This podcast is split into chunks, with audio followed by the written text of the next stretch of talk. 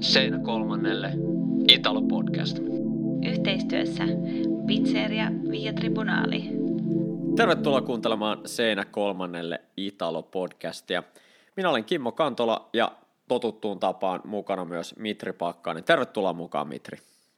Kiitos Kimmo ja moi taas kaikille kuulijoille.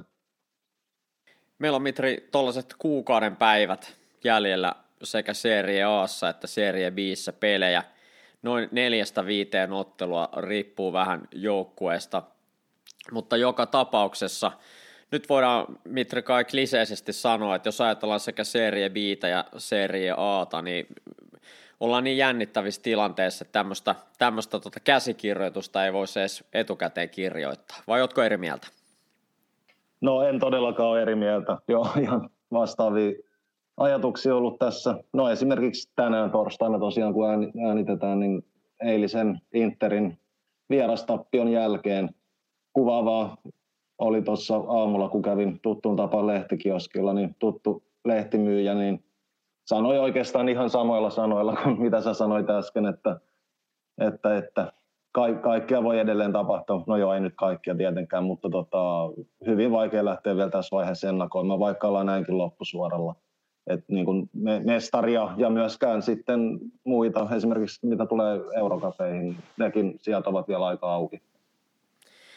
Tota, ennen kuin mennään tarkemmin tilanteeseen ja peleihin, niin ehkä tämmöinen hieman filosofinenkin kysymys. Me silloin joskus, Mitri, muutamia viikkoja, kuukausia sitten puhuttiin muun muassa Napolista ja siitä, että jos he onnistuisivat tällä kaudella mestaruuden voittamaan, niin tulisiko Soraan ja muualta, että tämän kauden Serie A, niin muut joukkueet eivät ole olleet niin hyviä esimerkiksi tai jotain muuta selityksiä. Puhuttiin silloin, että mestari on aina mestari ja sitä pitää kunnioittaa, mutta pieni filosofinen kysymys siitä, että tota, mistä sun mielestä kertoo, että tapahtuu tällaisia niin sanottuja yllättäviä tappioita, ailahteluja ihan viime metreillä? Onko se enemmänkin sarjan tasaisuus vai voiko olla joku muu selittävä tekijä sille? Et, et, et, en tiedä, onko tämä vain pelkkää mutuilua, mutta vaikuttaa jotenkin siltä, että on erittäin vaikea ennustaa nyt viimeisillä kierroksilla näiden joukkueiden niin kuin kuntoa ja ihan, ihan niin kuin voimasuhteitakaan. Mistä tämä sun mielestä kertoo? No tuossa on vähän kaksi eri näkökulmaa, että mitä nyt on vaikka julkista keskustelua kuunnellut ja itsekin pohdiskellut sama asiaa, niin että onko, onko sarjan yleinen taso niin kuin laskenut tai se kärkipään taso, että puuttuu nyt sellainen selvä yksi tai kaksikin tai no vaikka pari huippu, huippuseuraa, jotka erottuvat ehkä muista pelillisesti? Vai onko kyse sit siitä, että sarjan yleinen taso onkin noussut, että ne vähän vähän kärki, kärkeä alempana olevat seurat ja joukkueet ovat nostaneet omaa tasoaan. Et kyllä mä mielelläni näkisin sen jälkimmäisellä tavalla, että sarjan sisäiset ja joukkueiden väliset tasoerot ovat ehkä kaventuneet. Tai kyllähän tulokset ja sarjataulukko puhuvat puolestaan, että näin on ainakin tällä kaudella tapahtunut tässä on tapahtunut useita käänteitä ihan viime viikkojen aikoina, jos puhutaan nyt pelkästään mestaruustaistosta, se, että Napoli alkaa tällä hetkellä ikään kuin kirjoittamaan itseään ulos tästä mestaruuskamppailusta, niin sitä voidaan tietenkin pitää yllätyksenä. Monen mielestä se ei sitä ole, ja tavallaan on jo vähän ajateltukin, että moni on odottanut sitä, että milloin Napoli putoaa mestaruuskyydistä nyt hieman näyttää siltä, että haastava ainakin on tehtävä tällä hetkellä seitsemän pojoa Milania perässä, kun neljä peliä on jäljellä. Mutta sitten jos ajatellaan ihan Milania ja sitten tota Interia, niin viime viikon pelit oli erittäin ratkaisevia siltä kannattaa ajatella, jos ajatellaan, että Milan nousi Lazio vastaan tappioasemasta ja viime hetken maalilla pystyi kääntämään ja voittaa tuon pelin ja sitten taas naapuri Inter, niin he taas johti Boloniaa vastaan ja, ja aivan loppuhetkillä tota, maalivahdin pienen avustuksen saattelemana niin onnistui sitten tota, häviämään ottelun.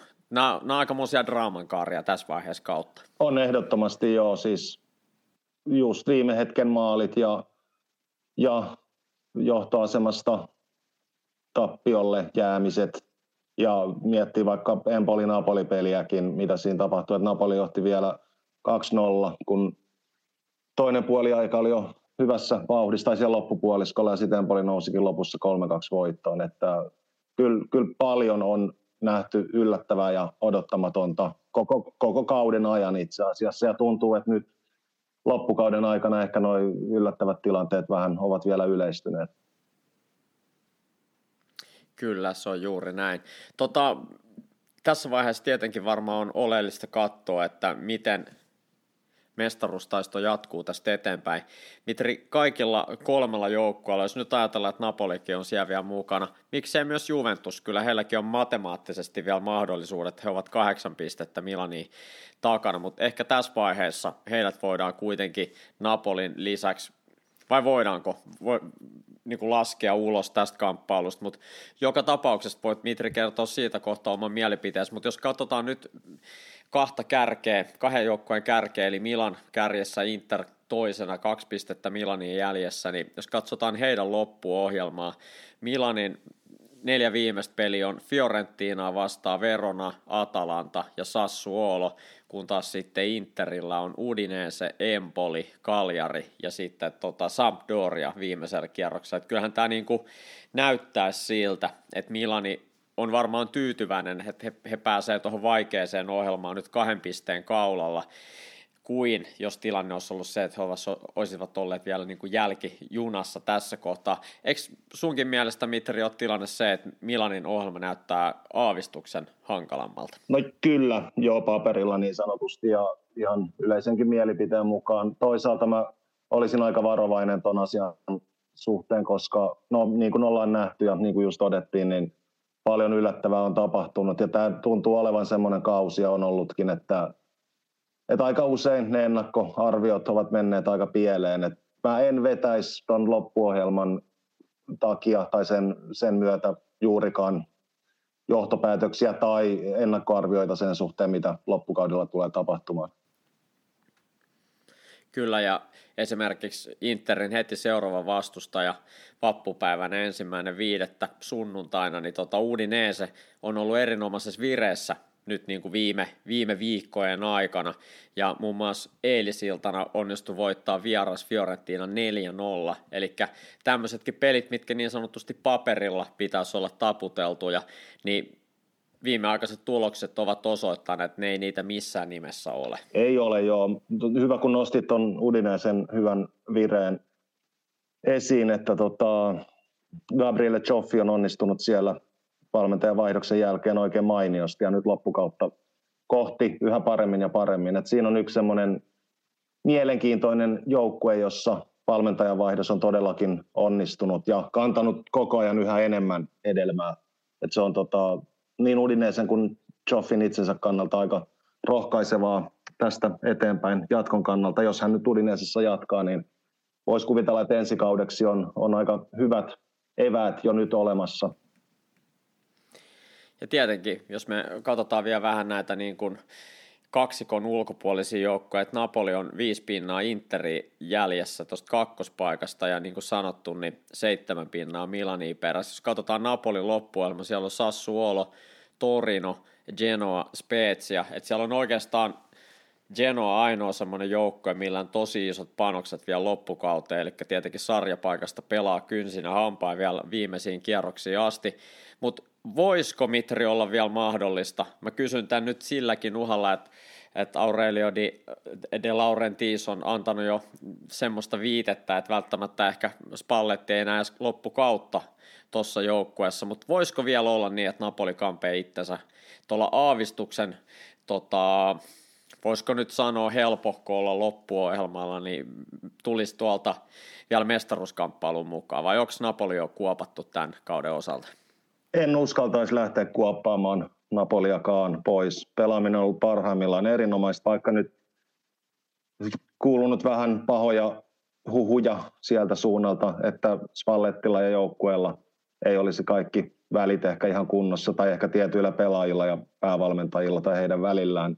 Et siellä on ilmeisen sekava tilanne joukkueen sisällä ja pukukopissa, mutta no, noista huhuista viisi, niin tosiaan tuo loppuohjelma suosii Napolia näin ennakkoon ajatellen, vaikka äsken vähän aliarvioinkin sen merkitystä.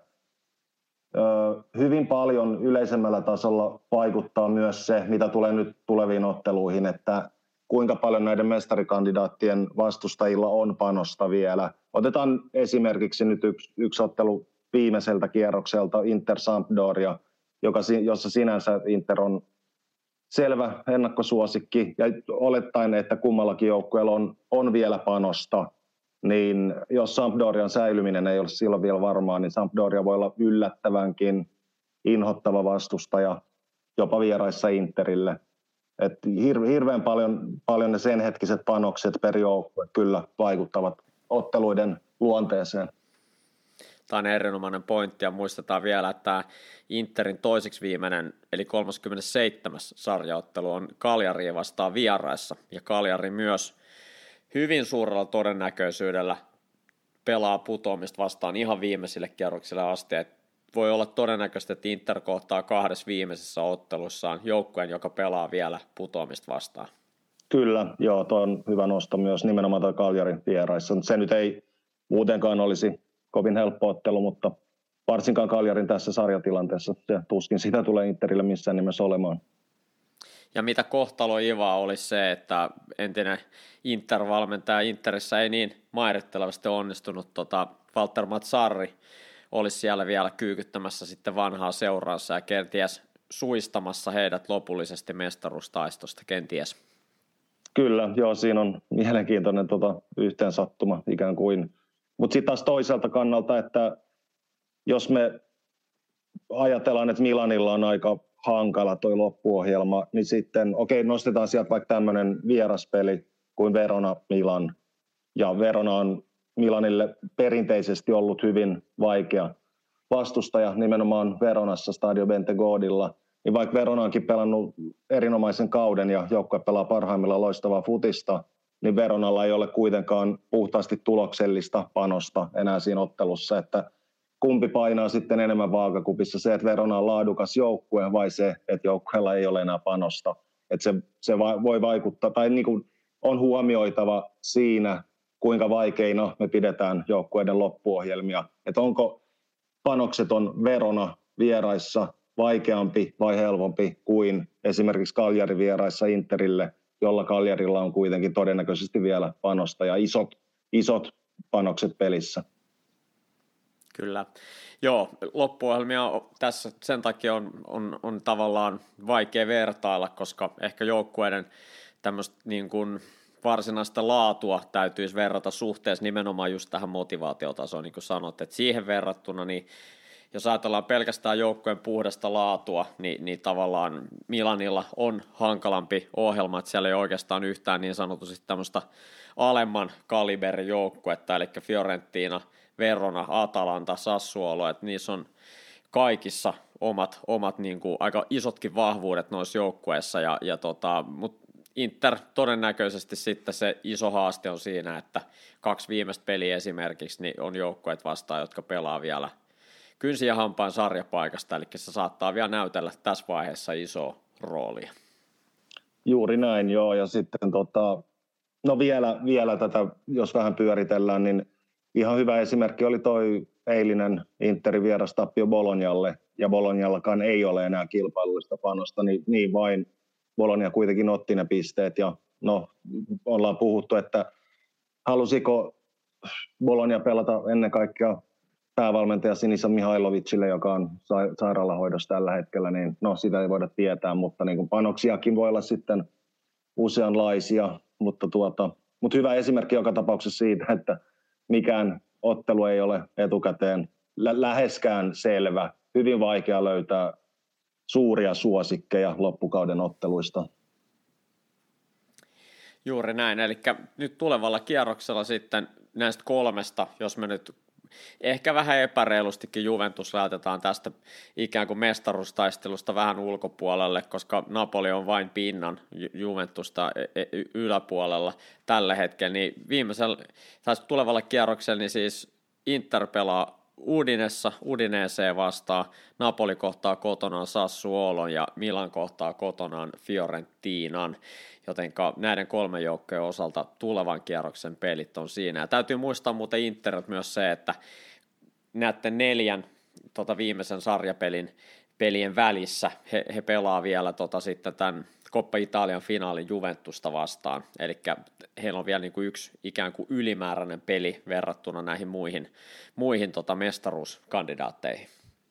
Kyllä, tuo oli hyvä huomio, joo. Se, se on asia, joka varmasti vaikuttaa, eikä, eikä välttämättä positiivisella tavalla Interiin. Et se, sen mä näen kyllä Milanin eduksi, että käy siinä Coppa Italian finaalissa sitten miten tahansa, niin puhtaasti rasituksen ja kuormituksen kannalta se on, se on varmasti tekijä, jolla on vaikutusta. Se, että kuinka paljon sillä on vaikutusta Interiin fyysisesti ja miksei henkisestikin, niin se, se nähdään, mutta tuota, joka tapauksessa sillä on vaikutusta ja merkitystä.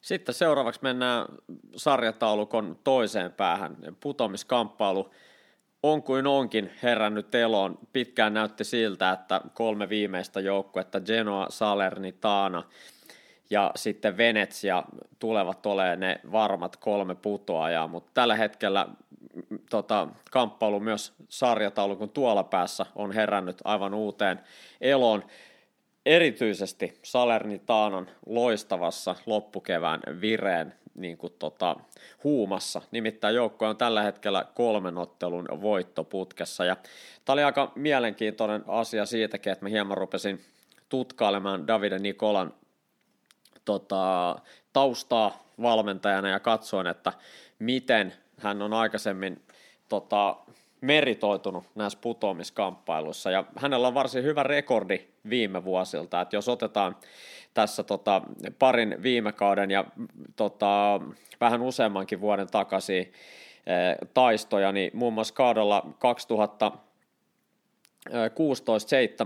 2016-17, niin hän toimi siis Krotonen päävalmentajana Serie Assa, muuten harvinaisesti harvinaista kyllä, niin täysin kokonaisen kauden, eli oli 38 peliä Krotonen päävalmentaja Serie Aassa, ja silloin vuodenvaihteeseen mennessä, eli 2016 syyskauden puolella, niin joukko keräsi vain yhdeksän pistettä, mutta loistava loppukevään vire piti kuin pitikin joukkueen sarjassa ja joukkue oli 17 ja säilyi silloin Serie Aassa ja tähän liittyy myös sellainen tarina, että tota, kauden alussa,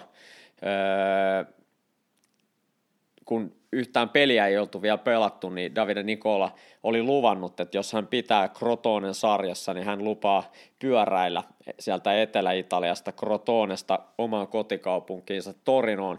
Ja viimeisellä kierroksella, kun nousu, anteeksi, tota sarjassäilyminen varmistui, niin hän sitten sen jälkeen pyöräili tämän koko matkan 1300 kilometriä tota, Crotonesta Torinoon, ja tämä on siitä historiallinen ei nyt ihan tarkkaa tilastotiedettä ole tässä, tässä kohtaa, täytyy myöntää, mutta hyvin harvoin joukkue, joka on kerännyt vain yhdeksän pistettä syyskierroksella, niin on, on pystynyt säilymään. Eikä se tarkoittaa kuitenkin, että melkein sinne 40, vajaan 40 pisteeseen pitäisi päästä, niin siihen jää paljon kerättävää kevätkierrokselle, mutta Davide Nikola on onnistunut siinä Krotonessa ja sitten hän on kuitenkin myöhempinäkin vuosina pari kautta sitten Genoassa hän tuli kesken kauden mukaan, onnistui pitää Genoan sarjassa, silloin sijoitus oli 17 ja harva ehkä muistaakaan, mutta Torino oli viime kaudella myös vaikeuksissa. Ja Davide Nikola loppukauden oli Torinon peräsemässä 20 viimeistä peliä,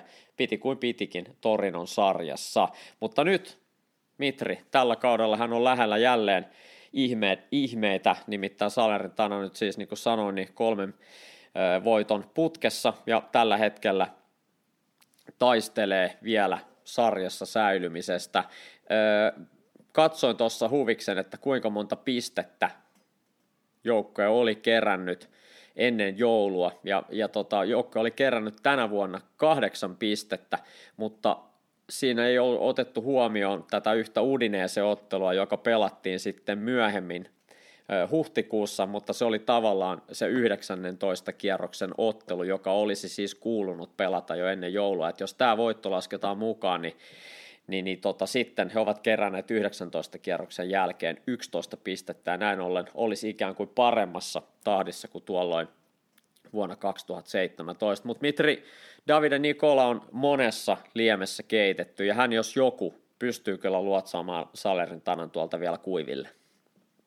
Joo, ihan totta. Hän on niin kuin, tota, tuntuu vähän jopa erikoistuneen, spesialisoituneen tuollaisiin aika rajuihin säilymiskamppailuihin. Hän on varmasti, miten nyt sanoisi, valmentaja imagoltaan ja valmentaja luonteeltaan aika sopiva sellainen mm, persona, hengeltään, valmennushengeltään sellainen, joka pystyy tietyissä vaikeissa tilanteissa motivoimaan joukkueen ihan äärimmilleen. Ehkä vähän hankala selittää, mutta se mitä on lukenut ja kuullut hänestä, niin, niin, niin moni pelaaja esimerkiksi on sanonut, että tämä, tämän kaltainen ominaisuus on yksi hänen vahvuuksistaan. Mutta tietysti se nyt on aika kuluttavaa ja stressaavaa, jos kerta toisensa jälkeen joutuu noihin tilanteisiin, mutta kuten sanoit, niin hänellä on hyviä näyttöjä vastaavista tosi vaikeista tilanteista. Mitä tulee vielä tuohon pyöräilyepisodiin, tämä on nyt ehkä vähän ikävä nostaa surullisia asioita ehdoin tahdoin ilmi, mutta se siihen vaikuttaa tai liittyi aika oleellisesti tai kiinteästi sellainen symbolinen asia, että Davide Nikolan äh, 14-vuotias poika oli muutama vuotta aiemmin kuollut nimenomaan pyörällä ajaessaan törmättyään bussiin siellä kotiseudullaan Torinon lähellä, niin siihen sisältyi siihen Davide Nikolan pyöräilysuoritukseen yhdeksässä päivässä tosiaan 1300 kilometriä etelästä pohjoiseen, niin sellaista sen säilymisen ohella myös ihan inhimillistä ja koko, koko hänen elämään liittyvää sisältöä ikään kuin. Et se, oli, se oli aika koskettava tapaus kaikkineen. Okei, tätä en tiennyt, että se liittyi. Luin kyllä, että hänen, hänen poikansa oli menehtynyt tota, niin kuin liikenneonnettomuudessa, mutta en tiennyt sitä yhteyttä, että, että se tavallaan oli myös semmoinen tietynlainen niin kuin tähän, tähän liittyvä sitten Okei. tota, teko. Sen verran täytyy tarkentaa, että en tiedä, oliko se hänen omasta puolestaan tietoisesti sellainen, mutta ainakin ulkopuolella se yhdistettiin aika monesti siihen tragediaan, ja, ja muutenkin Davide Nikola on suuri pyöräilyn ystävä ja ajaa ilmeisesti ihan, ihan tota pääharrastuksekseen paljon, paljon pyörää ja pitkiä matkoja. Ja ilmeisesti sitä kautta, ainakin joskus muistaakseni on itse sanonut, että sitä kautta niin kuin meditoi itseään ja valmistaa myös työntekoon ja ajattelee paljon työhönsä liittyviä asioita pyörän satulassa. Ja Jakko, toi on semmoinen määrä kilometrejä, että sitä ei ihan niin kuin kuka tahansa lähde kylmiltä ajamaan, että varmasti täytyy myös taustat olla niin sanotusti kunnossa, että toi 1300 kilometriä taittuu. Tota, Salerin Tanan kevätviireistä mun mielestä hyvän kuvan antaa myös se, että totta kai joukko on vaihtanut jo kaksi kertaa valmentajaa tällä kaudella. Muistetaan, että tota Fabrizio Castori, joka johti joukkueensa – Serie Ahan viime kauden päätteeksi, niin hän, hän sai lähteä tuossa lokakuun puolivälissä. Sitten tuli Stefano Colantuono, joka oli 15 peliä joukkueen valmentajana. Ja tota, hänen aikanaan joukkue voitti kaksi kertaa ja sitten nämä loput kolme voittoa tästä viiden voiton määrästä on nyt tullut sitten Davide Nikolan aikakaudella, eli kymmenessä viimessä ottelussa, niin tämä on käsittämätön kyllä tämä kausi, kun miettii, että he, he voitti ensimmäisen pelinsä 26. Eh, lokakuuta, eli noin reilu viikko Fabrizio Castorin potkujen jälkeen, niin sen jälkeen tuot lokakuun lopusta mentiin niin kuin 30 peliä, anteeksi 20 peliä tähän huhtikuun puolen väliin, jonka aikana joukkue voitti ainoastaan kerran, eli 9. tammikuuta, se oli se tota, Kolan Tuonon toinen voitto, ja tota, 20 peliä yksi voitto sillä ajalla ja nyt on sitten tullut kolme voittoa putkeen. Et monesti mekin, Mitri, täällä puhutaan erilaisista pelijärjestelmistä ja joukkueen organisoinnista, kaikista tämmöisistä asioista, mutta kun katsoo ihan yksinkertaisesti tuloksia ja, ja miettiä, että mit, mitä kaikkea siellä on mahdollisesti voinut tapahtua, että joukkue, joka niin kuin puoleen vuoteen voittaa kerran ja yhtäkkiä kahden viikon sisällä voittaa kolme kertaa, niin tämmöisen hetken sitä Mitri aina rupeaa ajattelemaan, että, että ehkä siinä jalkapallossakin saattaa olla kysymys myös jostain muusta kuin pelkästään pelijärjestelmistä ja siitä, että minne wingbackit sijoittuvat tietyssä pelivaiheessa. Oletko samaa mieltä? No ehdottomasti joo, se nyt on aika itsestäänselvä asia. Mitä tulee Salernitaanaan vielä, niin, niin, niin kun tässä kauden mittaan on katsonut vaikka koosteita Salernitaanan kotiotteluista nimenomaan, niin on näyttänyt siltä, että kiihkeä kotiyleisö on sarjatilanteesta riippumatta ollut koko ajan todella voimakkaasti joukkueen takana. Että ainakin ruutujen välityksellä on syntynyt sellainen kuva, että siellä yleisö ei ole missään vaiheessa kääntynyt ainakaan kovin voimakkaasti joukkuetta vastaan, vaan pikemminkin on elänyt aika tai hyvinkin aktiivisesti ja innokkaasti joukkueen takana. Et voi olla, että se viime kauden sarjanousu oli siinä mielessä ehkä odottamaton, että vaikka Salernitana nyt putoaisikin, ja se näytti tosiaan yhdessä vaiheessa tai pitkiäkin aikoja aika hyvinkin todennäköiseltä, niin ehkä joukkueelle tavallaan annetaan se anteeksi siitä syystä tosiaan, että se vuoden takainen sarjanousu oli, oli melko suurikin yllätys sen sarjakauden ennakkoasetelmiin nähden. Ja ryhmitykset joukkoilla on, on muuttunut vähän valmentajan mukaan Kastorin aikana enimmäkseen tietenkin sillä 5-3-2 mentiin, millä oli tullut myös se sarja nousu. Kolan Tuono selkeästi lähti enemmän sinne champagnefutiksen suuntaan ja muotona oli hyvin usein Frank Riberille hienosti sopiva 4-3-1-2, mutta nyt sitten tietynlainen pragmaattisuus on palannut Davide Nikolan alaisuudessa. Hänkin on käyttänyt 4-2-3-1 kylläkin, mutta nyt nämä ihan viimeiset 5-6 peli on menty sitten 3-5-2 ja ne on tuonut myös nyt nämä tarvittavat voitot tällä hetkellä, mutta tota, ja siihen tuskin nyt jatkossa tuleekaan muutosta. Mutta tota, jos Mitri katsotaan vähän näitä muitakin joukkoja, että tietenkin Saleri Tanankin ö, tällä hetkellä näyttää hyvältä, että tilanne on osittain myös heidän niin kuin omissa käsissään, että he, jos he pystyvät, pystyvät tota, pitämään saman tason yllä, niin sarjapaikka todennäköisesti säilyy. Heillä on tällä hetkellä yksi piste, äh, anteeksi kolme pistettä Kaljariin on perässä, mutta yksi ottelu vähemmän pelattu kuin Kaljarilla. Että tavallaan voittamalla oman ottelunsa he nousee tasapisteisiin Kaljarin kanssa.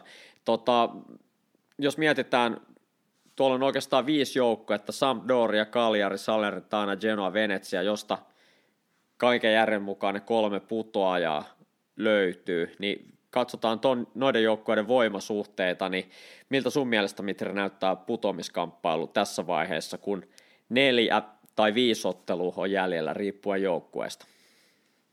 No kyllä tuossa on aika vastaavallinen tilanne kuin tuo sarjan kärkipäässä, mistä äsken puhuttiin, että hyvin, hyvin kiharaista ja vaikeasti ennakoitavaa. Ehkä nyt Venetsia voidaan jossain määrin laskea ulos. Ehkä jotakuinkin samalla todennäköisyydellä kuin Juventus voitaneen laskea ainakin osittain ulos mestaruustaistelusta, niin Venetsian putoaminen näyttää nyt aika selvältä. Olkoonkin, että äsken kun puhuit tuosta Salernitaanan rästiottelusta, niin se on nimenomaan Venetsiaa vastaan. Että jos, tai että siinä on kummallakin joukkueella ihan hyvä mahdollisuus voittaa se ottelu.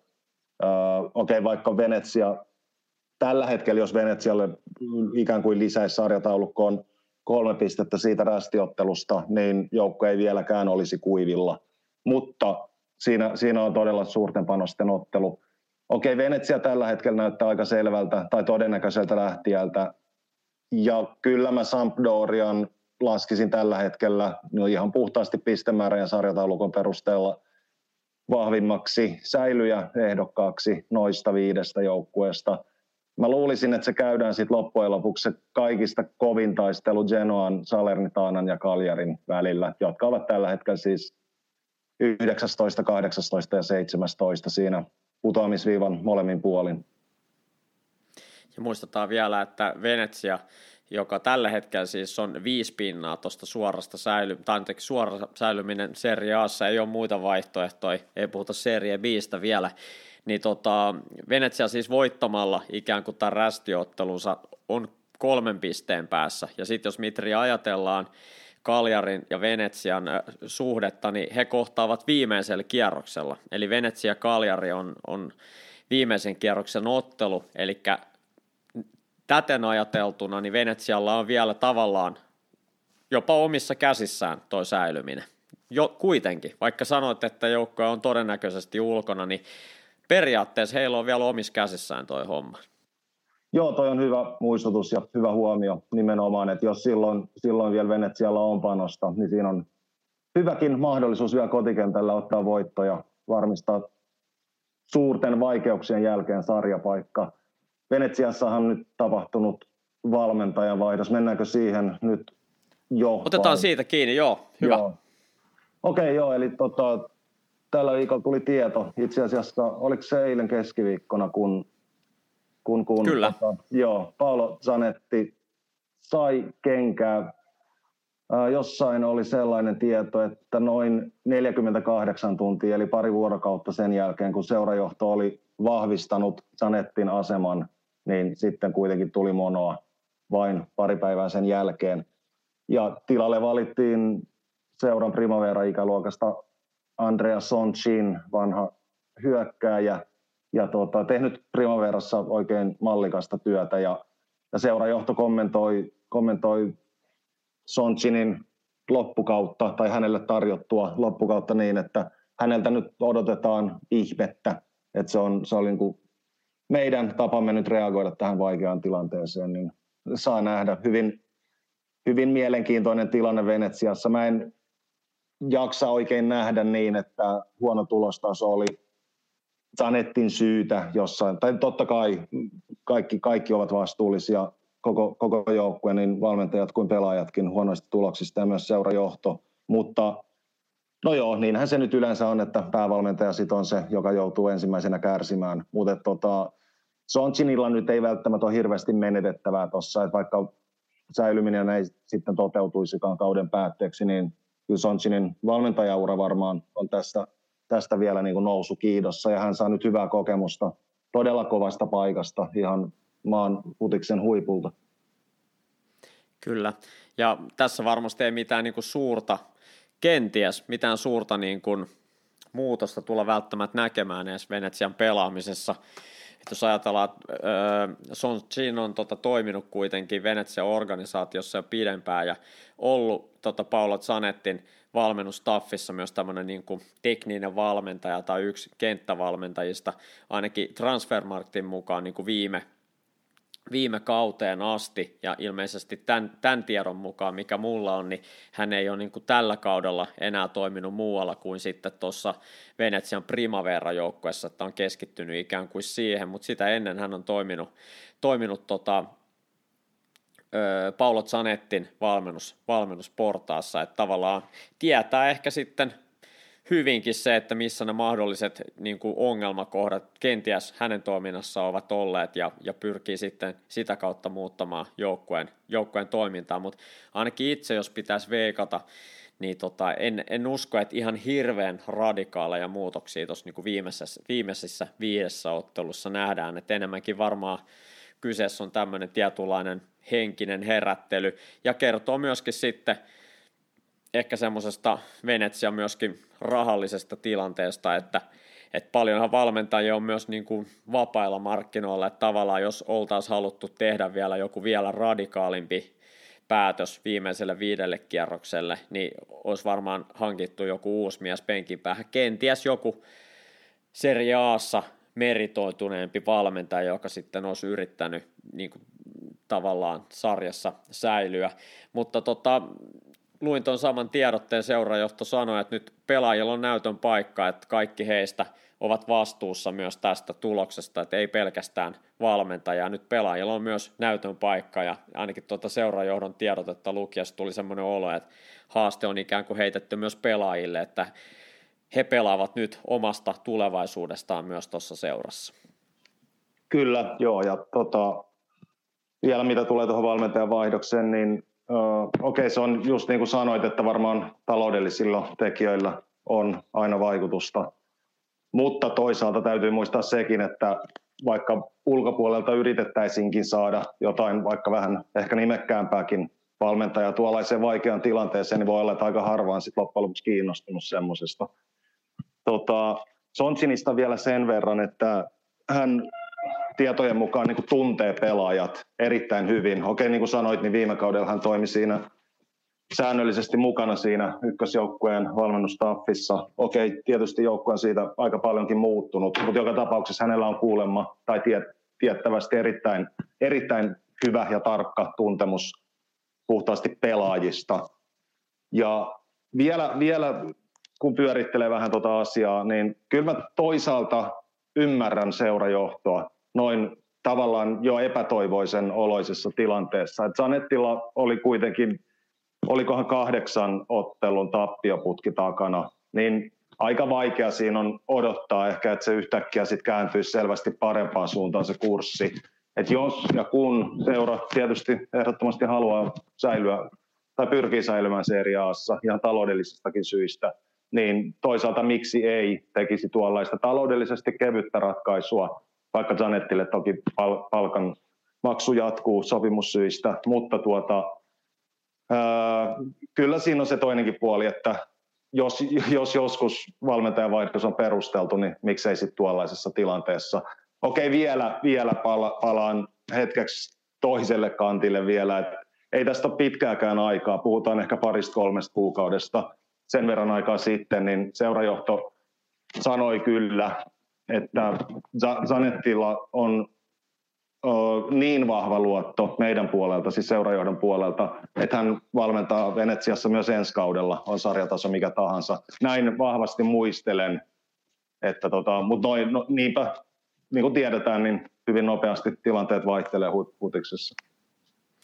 Kyllä, ja kyllähän se on vähän semmoinen kirjoittamaton sääntö ollut, että varsinkin kun valmentaja on paineen alla ja seurajohto antaa hänelle täyden tuen, niin yleensä se on semmoinen merkki, että kohta mono viuhuu. Ja näin, näin kävi sitten myös Paolo Zanettille, mutta Paolo Zanetti varmasti yksi semmoisista lupaavista valmentajista Italian pääsaaressa ja olisin erittäin yllättynyt, jos ensi kausi kun alkaa, ettei hän olisi hommissa joko Serie A tai Serie B. En usko, että kukaan odotti tästä helppoa kautta Venetsialle ja varsinkin kun katsoi noita joukkojen hankintoja, että Niederauerin amerikkalaisomistajan mukaan tulon myötä, niin joukkue, joukkue on kyllä niin tuossa pelaajan rekrytoinnissa hakenut kyllä niin paljon pelaajia, varsinkin Italian ulkopuolelta, ja ehkä semmoinen tietynlainen arvoitus on noihin hankintoihin aina, ainakin omasta näkökulmasta liittynyt, että siellä on ehkä haettu vähän semmoisia mahdollisia plus siirtoja, että niistä pystyy sitten myöhemmin nettoamaan enemmän, ja se on aina, kun tuommoista isoja pelaajamäärää pyörittää, Venetsia on yksi niistä joukkueista, millä on niin kuin älytön määrä pelaajia lainalla, Serie G ja D myöten, niin tota, iso kansainvälistä nippua kun pyörittää, niin se ei ole millekään seuralle niin kuin yksinkertaista sitä pyörittää. Ja ehkä niin kuin Serie Asta tällä hetkellä kenties se toimivi esimerkki on Udinese, mutta, mutta tota, he, he toimii, toimii sillä valitsemallaan tiellä. Ja näistä niin kuin lähtökohdista ajateltuna Venetsia ei varmasti kovinkaan monen papereissa ollut kovin selkeä niin kuin sarjassa säilyjä, joten nämä potkut tuskin tulee himmentää Paolo Zanettin urakehitystä. Näin mä ainakin itse epäilen kyllä mä oon samoilla linjoilla ilman muuta ja jos ajattelee sitä viime kauden nousua Serie Bistä Ahan, niin kyllä mä pidän sitä onnistumisena suurempana kuin tätä kautta sitten taas epäonnistumisena Zanettin kohdalla. Ja kyllä hänen on ollut kiinnostusta Venetsia suuremmistakin seuroista. No Serie Bistä vaikka Parma on ilmeisesti ollut hyvinkin kiinnostunut. Parma voitaneen pitää, vaikka biissä pelaakin, niin ehkä Venetsia hieman suurempana seurana, miten nyt suuruutta sitten mitataankaan. Mutta ilmeisesti Serie Atakin myöten, vaikka Udinese, olikohan jopa Fiorentinakin ollut niiden seurojen joukoissa, jotka, jotka tiettävästi ovat olleet kiinnostunut, kiinnostuneet Zanettista valmentajana. Et kyllä, joo, niin kuin sanoit, että kyllä me varmasti, jos nyt ei heti ensi kaudella, niin viimeistään sitä seuraavalla varmasti nähdään Zanetti taas tosi toimissa ja todennäköisesti aika hyvässäkin tehtävässä, tai hyvässä ja hyvässä, mutta ehkä Venetsiaa suuremmissa ympyröissä niin sanotusti. Niin ja vaikka Venetsian pelaajarekrytointi on selkeästi enemmän tämmöistä niin kuin, öö, ehkäpä vähän öö, jopa vallankumouksellista verrattuna todella moneen muuhun seriaa seuraan, jotka toimii ehkä hyvin enemmän tämmöisen niin perinteellisellä italialaisella ö, siirtopolitiikkatyylillä, niin, niin voidaan myös sanoa kyllä sit Venetsian hyvyydeksi se, että he ovat onnistuneet valmentajan rekryissä viime vuosina, että jos ajatellaan, että ennen Paolo Zanettia niin kaudella 19-20 joukkuetta valmis Alessio Dionisi, joka tällä hetkellä Sassuolossa jatkaa niin kuin erinomaisesti Roberto De Cerbin työtä, ja ainakin niin kuin pelillisesti on pystynyt kehittämään siitä eteenpäinkin joukkueen pelaamista. Jos ajatellaan tämän hetken niin kuin Italian, italialaisia niin sanotusti tämmöisiä kuuvia, kuumia tulevaisuuden valmentajia, niin Alessio Dionisi, Paolo Zanetti varmasti voidaan tähän joukkoon lukea, ja molemmat heistä omaavat vahvan taustan myös Venetsiasta, jotenka, jotenka näistä lähtökohdista ajateltuna, niin Venetsia on pystynyt löytämään hyviä uraa tekeviä nuoremman va- polven valmentajia joukkueeseen. Ja täytyy myös sanoa, että tämä Venetsia uusi valmentaja Andrea Soncin on myös toiminut Alessio Dionysin alaisuudessa silloin Dionysin aikakaudella Venetsiassa, että hänellä on hyvää kokemusta myös näiden herrojen osalta. Joo, kyllä hatunnosto Venetsialla ehdottomasti semmoisesta tai seurajohdolle kuitenkin jatkuvuuden tavoittelusta ja sellaisesta toiminnasta, että siitä selvästi kyllä tunnistaa uloskin päin, että heillä on tietty suunnitelma, mihin, mitä kohti ollaan menossa ja millä tavoin. Et tosiaan Dionis ja Zanetti hyviä esimerkkejä siitä ja to, todella mielenkiintoista nähdä, on sarjataso sitten mikä tahansa, niin kuka on Venetsian seuraava päävalmentaja, että jatketaanko ikään kuin samalla, saman profiilin valment, päävalmentajalinjalla, jos ja kun Sontsin todennäköisesti ei toimi enää ensi kaudella päävalmentajana siellä. Tai no, mene ja tiedä, jos joka vaikka onnistuu säilymään, niin mik, miksipä ei. Mutta on, on se sitten Sontsin tai kuka tahansa seuraava päävalmentaja ensi kaudella, niin tota, se on hyvin kiinnostavaa nähdä tästä putoamiskamppailusta täytyy nostaa vielä Kaljarin merkittävä rooli totta kai, nimittäin Kaljari pelaa vielä sen lisäksi, että pelaa viimeisellä kierroksella Venetsiaa vastaan, niin 8. toukokuuta pelaa vielä Salerin Taanaa vastaan vieraissa, eli viimeisen neljän pelin aikana Kaljari kohtaa molemmat tota, niin ikään kuin päävastustajista, eli Salerin Taanan ja Venetsia. Jos muistetaan, mitä viime viikon loppuna kävi, niin Kaljari hävisi siis Genoalle, eli putoaja kilpailijalleen 1-0, jotenka näistä lähtökohdista ajateltuna, niin Walter Matsarin ryhmän täytyy olla niin kuin erittäin hereillä tässä kauden loppuvaiheessa. Ilman muuta joo, kuten tietysti kaikkien muidenkin, mutta Kaljari, Ehdottomasti. Kaljari on, se on mielenkiintoinen tai jännä, jännä seura tai joukkue ollut tällä kaudella, että parhaimmillaan pelannut todella todella hyvin, hyvä, laadukasta putista, joka oikeuttaisi vähintään sinne sarjan keskivaiheille. Kyllähän nyt monen muukin suoritustaso on vaihdellut, mutta Kaljari yksi niistä, jolla, jolla varmaan eniten koko sarjassa. Ja huonoimmillaan ö, on suoraan sanoen ihmetyttänyt todella paljon se, että Kaljarin pelaajien laadulla ei ole sit pystytty niinku se kokonaissuoritus ei ole ollut, tai on ollut noinkin huono sit kuitenkin, että ollaan suuressa putoamisvaarassa.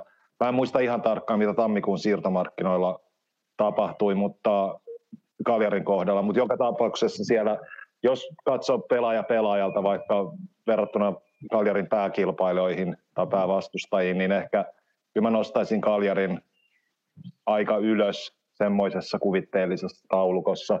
Ehkä Sampdoria on noista, noista, no joo, äsken sanoin, että Sampdoria varmasti on noista viidestä joukkueesta todennäköisin säilyjä, niin kyllä palatakseni Kaljariin, niin nostaisin Sampdorian ehkä noista viide, viidestä kuitenkin ykköseksi. Puhtaasti, jos katsotaan pelaaja pelaajalta heidän laatuaan, niin niin, niin se, se vahvistaa Sampdorian osakkeita. Ja kyllä toi ehkä vähän puhuu Kaljarin puolesta myös se, että sitä piilevää laatua ja potentiaalia sieltä pelaajilta, puhtaasti pelaajien ää, taidoista löytyy kyllä, että Että, että noi on tärkeitä asioita, kun puhutaan niin pienten marginaalien otteluista, niin vaikka yhdenkin tehdyn tai päästetty maalin merkitys on niin valtavan suuri, niin kyllä siinä aika paljon puhutaan silloin myös puhtaasti yksilöiden taidosta ja laadusta ja osaamisesta ja kokemuksesta, ehkä vähän vastaavista kovista paikoista. Et ne, on, ne on hyvin merkittäviä tekijöitä loppukauden pienten marginaalien otteluissa. Niin ja täytyy sanoa se, että kävi putoamiskamppailussa miten tahansa, niin me tiedämme, tiedetään kyllä, että kenellä valmentajista olisi parhaimmat selitykset sille, miksi putoaminen on tapahtunut. Ja tässä varmasti Walter Matsari on täysin omaa luokkaansa selittelijänä. No se on ihan, ihan varma, itsestään selvä asia jo etukäteen, että tota, siitä on turha kiistellä, kyllä.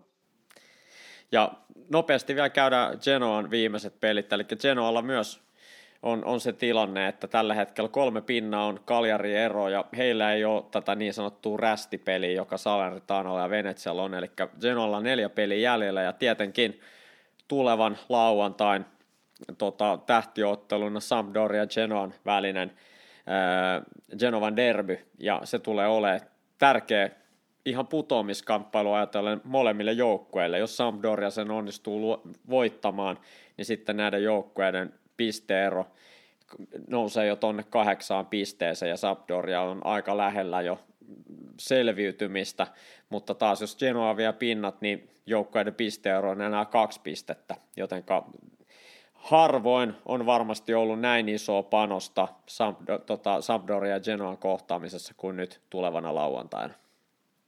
Kyllä joo, se, siinä on todella kuuma ottelu.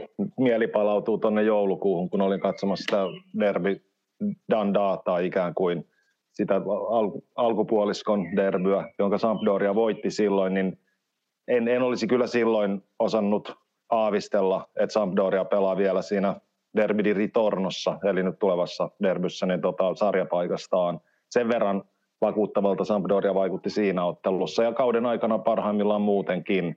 Että kyllä Sampdoria on pahasti alisuorittanut, kun miettii sitä kauden kokonaissuoritusta. Ja tota, joo, niin kuin derbystä, vielä tulevasta derbystä, vähän ajatus katkesi tuossa, mutta luin ihan mielenkiintoisen Genovan kaupungin johtajan haastattelun itse asiassa tämän päivän La Gazzetta dello Sportista, niin kyllä hän, hän jotenkin antoi rivien välistä ymmärtää, että nyt on, nyt on niin suuret panokset tuossa tulevassa ottelussa, että, että se, se näkyy niin kuin koko kaupungissa ja sen, niin kuin, miten nyt sanoisi, sen hengessä tällä hetkellä näinä päivinä ennen sitä ottelua ja varmasti vielä ottelun jälkeenkin. Italo-podcastin teille tarjoaa pizzeria Via Tribunali. Mennään Mitri seuraavaksi sarjaporrasta alemmas johon joku näistä edellä mainituista viidestä joukkueesta, kolme niistä tulee sinne ensi kaudeksi putoamaan, niin jos oli tulokset yllättäviä Serie A puolella, niin sitä ne oli myös Serie B puolella. Mitri, me viimeksi katsottiin kuuden kärjen tota, loppuohjelmia ja oltiin sitä mieltä, että siellä oli enemmän ja vähemmän suosikkeja suoraan nousuun, mutta tota, Viime kierros oli siitä omituinen, että tota Lecce oli ainoa näistä kärkipään joukkueista, joka pystyi voittamaan oman ottelunsa, eli he voitti Piisan kotona 2-0. Ja tämä tarkoittaa Mitri sitä, että heidän ja kolmantena olevan Montsan välinen pisteero on nyt neljä pistettä, eli käytännössä jos Lecce onnistuu voittamaan nyt tulevana viikonloppuna Vicenzan vieraissa, niin Lecce varmistaa sarjan nousun. Ei varmista vielä sarjan voittoa, mutta varmistaa sarjan nousun, kun yksi kierros olisi vielä pelaamatta. Siinä on aika iso panos Lecceellä ja täytyy sanoa, että Lecce on nyt tällä hetkellä toisen niin kuin varman nousijan paikassa niin erittäin kovasti kiinni. Mitri Lecce onnistui kukistamaan Piisan tuossa kärkikamppailussa, mutta sitten nähtiin yllätyksiä, muun muassa Cremonese hävisi Crotonelle. Crotone putosi tästä huolimatta sarjasta jo varmasti, eli Cremonese menetti pisteitä, Montsa hävisi vieraissa Frosinonelle peräti 4-1, Brescia jäi tasuriin omassa ottelussaan Spalia vastaan. Tässä oli aika paljon yllättäviä tuloksia viime kierroksella. Oli joo. Tota, kyllä toi Letsen voitto Pisasta oli todella painava. Siis se, en, en sano, että vielä edes käytännössä varmisti sarjapaikan, mutta kyllä se nyt hyvin, hyvin, tai nousun anteeksi, kyllä se nyt hyvin lähellä on. Että tosiaan se voitto tulevasta ottelusta riittää varmasti, mutta vähempikin saattaa Letselle riittää, riippuen muiden otteluiden tuloksista. Mutta joo, yllättäviä tuloksia. Ehkä, mm, no Frosinone Monza tosiaan 4-1, vaikka se oli murskavoitto sinänsä, niin täytyy muistaa, että Frosinone on kuitenkin laatujoukkue, joka pelaa sekin vielä noususta. Et en mä sitä kovin suurena yllätyksenä pitänyt kuitenkaan. Ehkä se Cremonesen tappio sitten taas Crotonelle tosiaan oli, oli noista tuloksista suurin yllätys ainakin itselleni. Ja täytyy muistaa myös, että suorasta noususta yhä kamppaileva Benevento hävisi muun muassa kotonaan Ternanalle. Ja kun me ollaan puhuttu näistä motivaatiosyistä, niin Ternanalla ei ole enää mahdollisuuksia playoffseihin, niin tota, tämmöisetkin joukkueet niin pystyy vielä napsiin noita pinnoja, puhutaan vierasottelusta Beneventoa vastaan, joka taistelee suoraan sarjanousua tota, oikeuttavista sijoista, niin niin vain tulee niitä tappioita, että kyllä nämä motivaatiotekijätkin, niin nekin, nekin tota, niitäkin on tosi vaikea ennustaa, vaikka voisi ajatella, että Ternaanalla ei tuossa juuri ole pelattavaa, mutta niin vain hakee vierasvoiton Beneventosta. Juuri näin, niin kuin ollaan tässä jaksossa aiemminkin todettu, niin todella arvaamatonta ja vaikeasti ennustettavaa sekä A että B. Kyllä tuosta B kärkikamppailusta tulee aika paljonkin mieleen toi sarjaporasta ylemmän, eli Serie A vastaava taistelu siellä sarjan kärkipäässä. Et hyvin tasaista ja hyvin ennalta arvaamatonta. Jos oli toi Lecce Pisa iso peli, todella iso peli, niin vastaavaa on kyllä nyt tulevana viikonloppuna lauantaina Monza Benevento. Et siinä on kaksi nousia ehdokasta vastakkain ja siinä ottelussa taas niin todella, todella tärkeät ja painavat pisteet pelissä. Ootko Mitri menossa paikan päälle? Se on Monza kotipeli. Vähän epävarma vielä. Tota, todennäköisesti olen. Näillä näkymin olen menossa. Riippuu vähän lipputilanteesta. Mulla on yhden kaverin kautta lippu vetämässä ikään kuin, tai lippu varaus vetämässä. Saa nähdä, miten käy. Tuskipa se nyt on ihan loppuun myyty se stadion, mutta näillä näkymin menen, mutta ei ole ihan varma vielä. Loistavaa. Toivottavasti pääset paikalle, niin saadaan sitten seuraava, seuraava jaksoa myös vähän raporttia sieltä kiivaimmista nousukähinästä.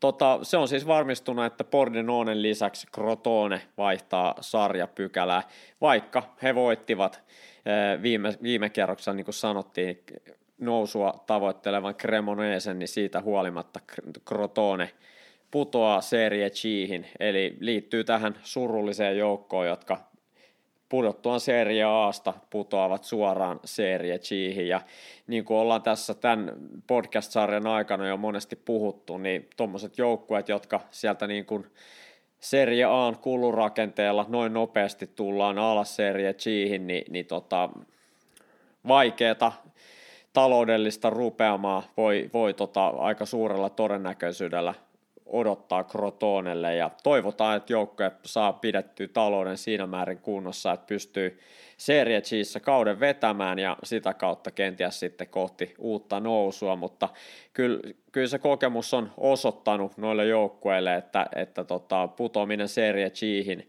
ton kaliberin porukoille, niin se on erittäin raskas.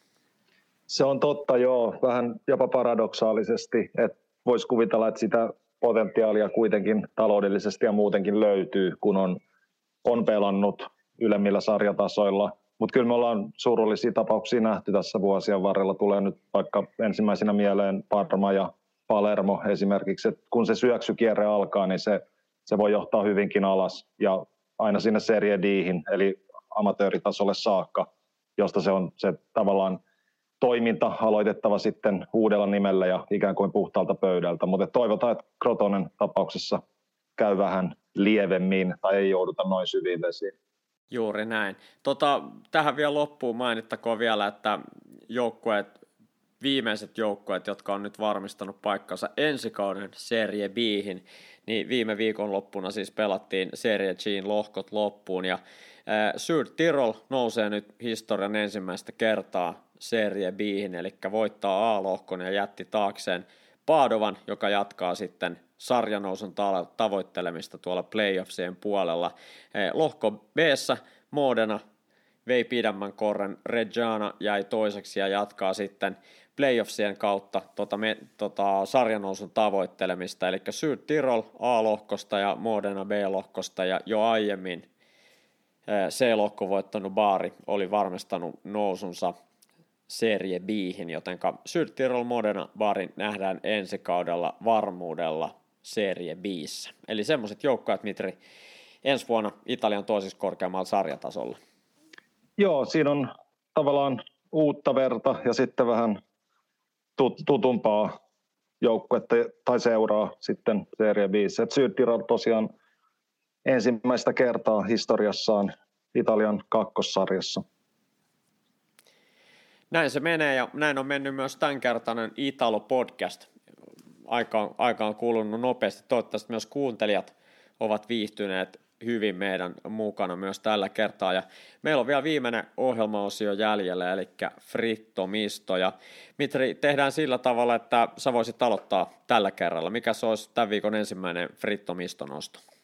Kiitos Kimmo. Tota, mä saan hyvän aasin silloin aiheeseen tuosta Sydtirolista. No tämä olisi ollut toki muutenkin mun aiheena tai toisen aiheena tänään Frittomistossa, mutta joukkueen ykkösmaalivahti, eli Giacomo Poluzzi on Euroopan ammattilaissarjojen vähiten maaleja tällä kaudella päästänyt maalivahti. Eli hän päästi koko sarjakaudella ainoastaan yhdeksän maalia omiin, mikä on kyllä todella vähän noinkin pitkän kauden aikana. Ja hän pelasi 1089 minuuttia yhtäjaksoisesti ilman päästettyä maalia omiin, mikä on serie, ainakin Serie Gin ennätys. Se saattaa olla muuten Italian kaikkien sarjatasojen ennätys, ja onkin, koska hän Polutsi rikkoi Gigi Buffonin ennätyksen, jonka Buffon teki Juvessa kaudella 2015-2016.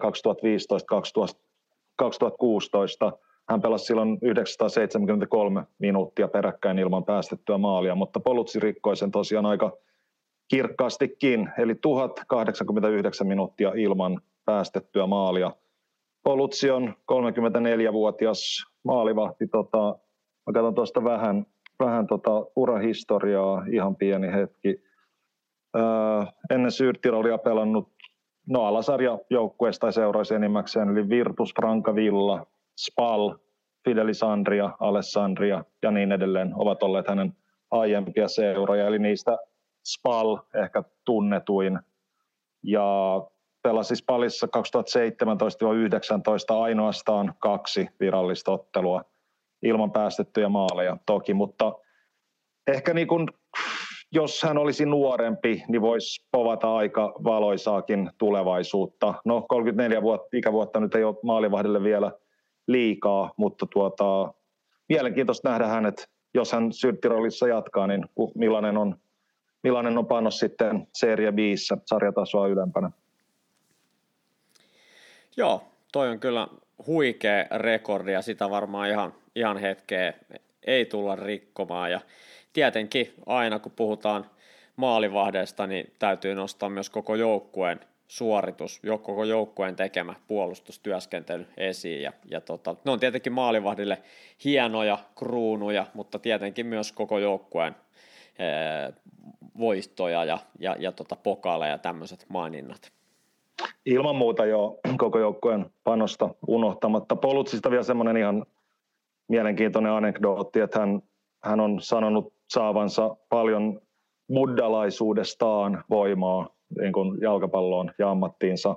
Että se on ehkä ollut hänelle sellainen voimannuttava ja rauhoittava tekijä, että tämmöinen yksityiskohta vielä Polutsiin liittyen. Näin. Tota, nyt ollaan puhuttu kolmesta korkeimmasta sarjatasosta, niin mennään siitä vielä pykäliä alaspäin, nimittäin mennään ihan sinne yhdeksännelle sarjatasolle ja aivan sinne tota, italialaisen jalkapallon pyramidin pohjalle. Nimittäin viime kauden alkuvaiheessa tietenkin puhuttiin Kievon nykytilasta, ja niinhän siinä kävi, että Kievo ei pystynyt tämän kauden Serie Bihin osallistumaan, ja joukkue, joukkue sitten lakkasi jo olemasta, ja Kosentsahan sitten otti Kievon paikan Serie Bistä, ja, ja tota, loppu, on, loppu on historiaa, mutta silloin jo kauden alussa puhuttiin, että Sergio Pellissier, Kievon monivuotinen kapteeni ja hänen muuten entinen joukkuekaverinsa maalivahti Enzo Zanin lähtivät sitten pyörittämään yhdessä tämmöistä FC Clivense, Clivense nimistä tota, joukkuetta, joka, joka tuolta Veronasta kumpuaa. Ja hieman kuulumisia, että mitä siellä on toi uusi joukkueen projekti lähtenyt liikkeelle. Eli Pelissier ja Janin ovat siis joukkueen johtoportaassa ja tekevät työtä sitten kentän ulkopuolella, jotta tämä veronalaisseura päätyisi aina lopulta Serie Ahan asti. Kovat ovat ainakin suunnitelmat. Tällä kaudella joukko on siis pelannut tuolla tertsa-kategoriassa, eli yhdeksänneksi korkeimmalla sarjatasolla, eli alimmalla tämmöisellä kilpatasolla, ja siellä meno on ollut vakuuttavaa joukkojen 24 pelistä voittanut 21, niin se taisi olla, ja tota, kaksi ta- tasuria ja yksi tappio oli tullut, ja joukkoja ylivoimaisesti on noussut ensi kaudeksi sitten tuonne sekonda-kategoriaan, ja joukkue kuitenkin suunnittelee jo pikaisempaa paluuta tuonne lähemmäs ammattilaistasoja, nimittäin Serie Dihin, ja tällä hetkellä on semmoinen viritys vetämässä, että Luca Campadelli, Campedelli, joka on aikaisemmin myös Kievo Veronan johtoportaassa ja toiminnassa mukana, niin tällä hetkellä omistaa Serie D-seura Soonan, ja tota, nämä kaksi joukkuetta, eli Clivense ja sitten Soona on nyt miettinyt tällaista yhdistymistä tai yhteistyötä ja, ja tota, lähinnä tähän liittyen niin Clivense oli tällä viikolla otsikoissa siitä, että he ovat perustaneet tämmöisen rahankeruu-kampanjan, eli ovat perustaneet tämmöisen tota, haun rahan, rahan tota keräyskampanjan, johon ihmiset pystyy sitten os, ostamaan osuuksia ikään kuin seuran, seuran tota, osakkeista. Ja nämä osakkeet on rahoiteltu ja, ja tota, määritelty kolmeen eri tämmöiseen luokkaan, että tämmöiseen C-luokkaan pääsee sijoittamalla 250 vajaa 10 000 euroa, sitten sieltä 10 000 tonne ihan 20 000 euroon summalla pääsee tämmöiseen B, B-sijoittajaluokkaa ja sitten 20 ihan tonne 100 tonniin asti sitten on ikään kuin tässä ylimmässä sijoittajaluokassa. Eli kaikki ihmiset, jotka on valmiina sijoittamaan sen 250 euroa vähintään, niin pääset, pääsevät siis mukaan tähän Klivensen omistajuuteen. Ja, ja tota, he ovat siis keräämässä rahaa ja projekti on lähtenyt hyvin nopeasti tota, liikenteeseen, eli tuota löytyi Rain uutinen, joka oli tota, eiliseltä, ja ensimmäisen 13 tunnin aikana seura oli onnistunut kerää jo 200 000 euroa sadalta eri sijoittajalta, eli tuosta voisi nopeasti laskea, että jokainen on keskimäärin 2000 euroa ollut valmis laittaa tuon Clivensen toimintaan, eli kyllä siellä tukea näyttää löytyvän, ja heillä olisi tarkoitus kerätä miljoona miljoona euroa ja he ovat laskeneet, että tuommoisen miljoonan potin kerääminen riittäisi siihen, että jos joukkue pääsisi ensi kaudeksi suoraan Serie Dihin, niin se riittäisi ikään kuin semmoisen joukkueen kasaamiseen, jolla Serie Distä noustaisi heti ylös. Ja tavoitteena olisi sitten nousta Serie Gihin, kahdessa vuodessa siellä nousta Serie Bihin ja sitten kolmessa vuodesta nousta Serie Ahan. Eli 2028 kuuden vuoden päästä FC Clivensen olisi sitten määrä olla Serie Aassa, eli kyllä tämä aika nopeasti tästä näyttäisi lähtevän etenemään. Tietenkin paljon mutkia matkassa ja varmasti tie tulee olemaan kivinen ja historia on sen osoittanut, että pelkästään rahalla ei niitä sarjanousuja saada, mutta jos mietitään vaikka Parman lähihistoriaa, kun joukkue sinne Serie Dihin muutamia vuosia sitten putos, niin kyllä sieltä aika nopeasti tultiin yli. Eh, ylös takaisin. Ja tätä on nyt aika mielenkiintoista seurata, että miten Klivensen tarina tuolta lähtee liikkeelle. Ja jos siellä kuuntelijoilla ylimääräinen 250 euroa polttelee, niin miksei sijoittaa sitä FC Klivenseen. Tokihan ykkösjuttu on aina sijoittaa se kotimaiseen jalkapalloa, tukee sitä paikallista seuraa, mutta jos syystä tai toisesta se paikallinen seura ei ole ehkä se parhaiten toimiva seura ja sinne ei niitä rahoja halua lykätä, niin laittaa sen sitten vaikka Sergio Pellissieri ja Enzo Zanin projektiin. Kenties joku päivä olet sitten mukana Serie A-joukkueen toiminnassa. Joo, toi on, toi on tota, mielenkiintoista, mitä, mitä siellä tulee tapahtumaan tulevina vuosina. Toi on, siis Klivenseä voi pitää nykyisenä Kievona käytännössä, että vaikka sitä Kievo-nimeä ei enää tavalla tai toisessa ole siinä seuran nimessä, niin se kuitenkin ikään kuin on sen takia, koska Klivense tarkoittaa kievolainen. Se on aika erikoinen muoto. että jos ja kun vaikka Udinese on udine, udinelainen, Cremonese on kremonalainen, niin ei ole kievolainen, ei ole kievese, vaan klivense. Et siinä mielessä se Kievo ikään kuin on säilynyt siinä nimessä mukana. Et kyllä sitä voidaan pitää sen entisen Kievon ikään kuin jatkajana tai seuraajana. Ja Pellissierilläkin tosiaan hyvin vahva ja sillä toisaalta Saani, kun se sukunimi on joo, niin tota, hyvin vahva Kievo-tausta. Että kyllä siinä on paljon, paljon yhteistä ja tai jos nyt ei yhteistä, niin sellaista symbolista henkistä sidettä kyllä vielä siihen vanhaan Kievoon. Tämä oli erinomainen lisäys, nimittäin itse en ainakaan tiennyt tätä Klivensen ja Kievon niin kuin nimiyhteyttä, että se on, se on näinkin niin kuin selvä. Ja eikö se Mitri niin ole, että toi itse niin kuin Kievon öö, kaupungin osa tai alue, niin se on ihan vain niin kuin muutaman tuhannen asukkaan kokoinen? Joo, totta. Pitää paikkansa. Se on niin kuin, mm, läntisessä Veronassa, jos lähdetään maanteitse Milanon suuntaan, niin Kievo, Kievo sijaitsee siellä – siellä suunnalla. Olen kerran käynyt siellä ja ihan semmoinen perus, perus keskikokoisen kaupungin lähiö tai kaupungin osa. Joo. Näin. Katsotaan, miten, miten tota joukkueessa on rahaa kerättyä ja ainakin alku on ollut lupaava ja hyvin todennäköistä on, että he tuosta nyt pari tota, sarja porrasta hyppäävät kesän aikana ja aloittavat sitten Serie Distä ensi kaudella nousunsa kohti seriaata. Nähtäväksi jää. Mitri, sulla oli vielä yksi nosto tähän jaksoon. Joo, tota, mä palaan vielä seriaan kärkeen, eli Milaniin, jossa nyt vaikuttaa hyvin todennäköiseltä, ehkä meidän monet kuulijat tietävätkin, mutta että omistuspohja on todennäköisesti lähiaikoina vaihtumassa.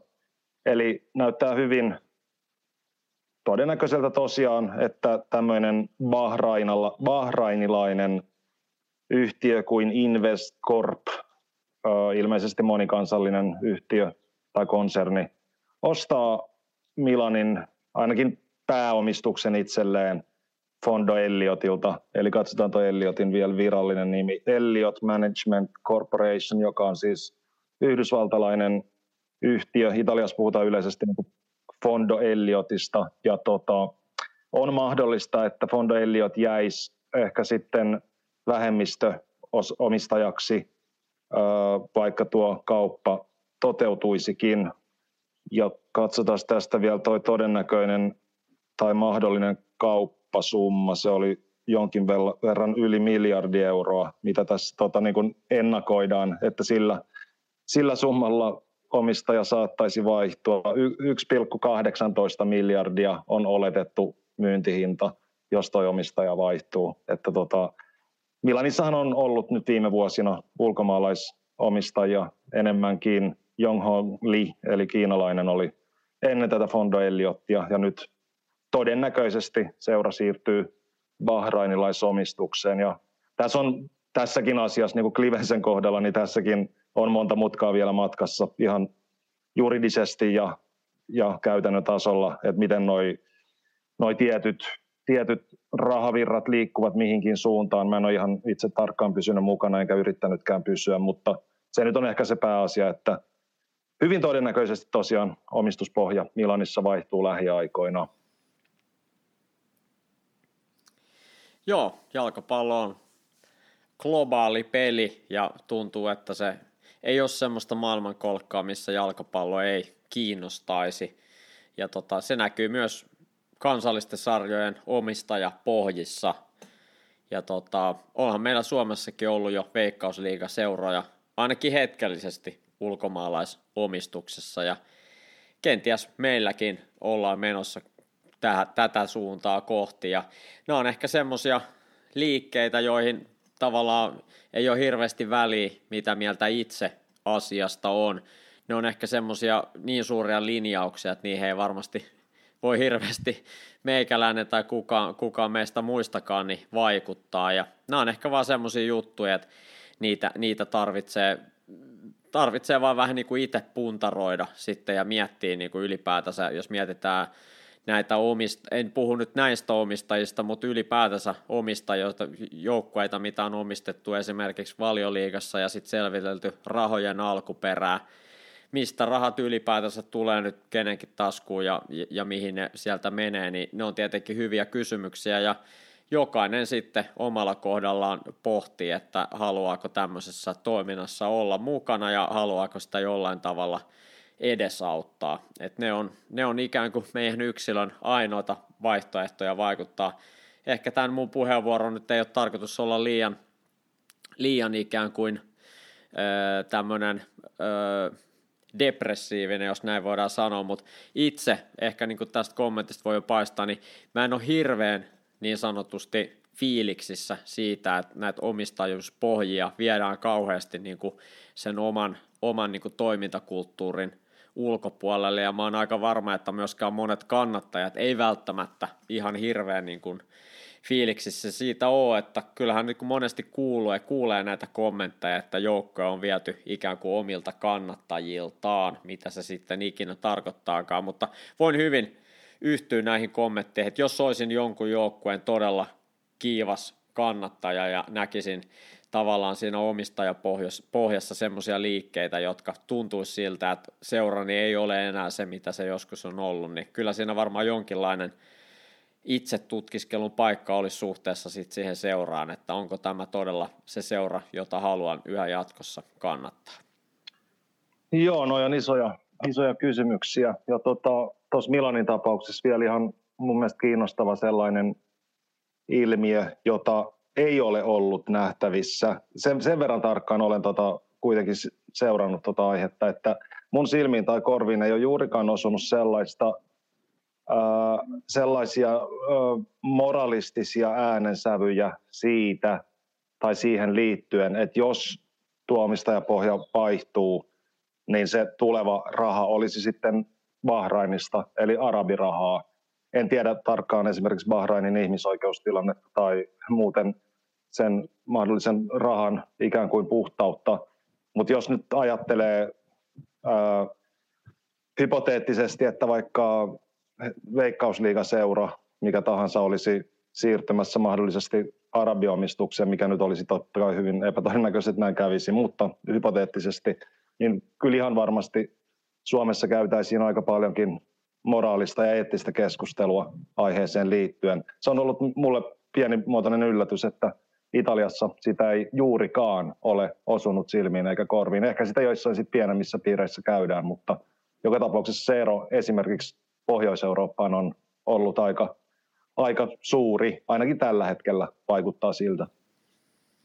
Toi on, toi on hyvä pointti ja kertoo myös sekin jostain. Tota, tämänkertainen jakso alkaa olemaan tässä.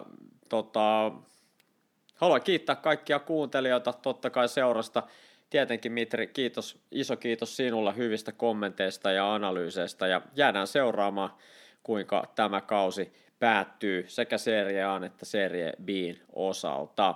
Ei oikeastaan muuta kuin oikein mukavaa viikon jatkua meidän kaikille kuuntelijoille ja eritoten myös hyvää vappua kaikille, kaikille meidän kuuntelijoille. Moi moi! Kiitos Kimmo ja hyvää vappua tosiaan täältäkin. Moi moi! Seinä kolmannelle Italo Podcast.